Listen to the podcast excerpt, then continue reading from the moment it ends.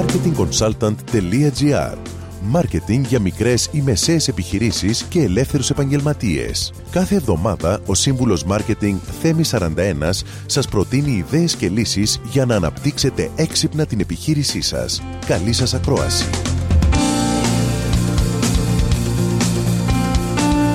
Γεια σας. Μία από τις πιο συνηθισμένες τακτικές marketing σήμερα είναι η δημιουργία κάποιου loyalty program. Η τακτική αυτή χρησιμοποιείται από πολλές επιχειρήσεις, όχι όμως πάντα με τη σωστή μέθοδο.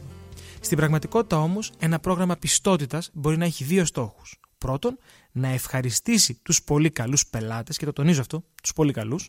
Και δεύτερον, να εξελίξει τους υπόλοιπους σε πολύ καλούς. Ακούστε μερικά βασικά tips για το δικό σας loyalty program. Πρώτον, προσφέρετε ως επιβράβευση κάτι μοναδικό και όχι απλώς κάτι δωρεάν. Οι περισσότεροι επιχειρηματίες προσφέρουν ταξίδια, εμπειρίες και εκπτώσεις. Αυτό όμως δεν είναι μοναδικά. Και αυτό μας οδηγεί στο επόμενο. Δεύτερον, προσφέρετε δώρα ανταμοιβής με πραγματική αξία για τον κάθε πελάτη. Άρα, προσφέρετε δώρα βάσει των αναγκών τους που θα προκύψουν από τη σωστή τιματοποίηση του πελατολογίου σας. Τρίτον, δημιουργήστε επίπεδα ανταμοιβής μπροστά σε όλους, με διαφορετικής εκλαμβανόμενης αξίας δώρα σε κάθε επίπεδο. Έτσι, θα έχετε κινητοποιημένο όλο το πελατολογιό σας και όχι μόνο τους πιστούς σας πελάτες. Τέταρτον, επικοινωνείτε με τα μέλη του προγράμματος ανταμοιβής συχνά βρίσκεται ευκαιρία να τονίζετε πως το κλαμπ σας είναι ενεργό και δραστήριο. Θυμηθείτε πως ο σκοπός δεν είναι απλώς να δώσετε δώρα.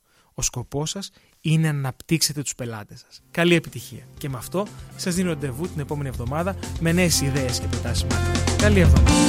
Μόλις ακούσατε τις ιδέες και τις λύσεις που προτείνει ο σύμβουλος Μάρκετινγκ Θέμη 41 για την έξυπνη ανάπτυξη της επιχείρησής σας. Ραντεβού με νέες προτάσεις την άλλη εβδομάδα marketingconsultant.gr Μάρκετινγκ για μικρές ή μεσαίες επιχειρήσεις και ελεύθερους επαγγελματίες.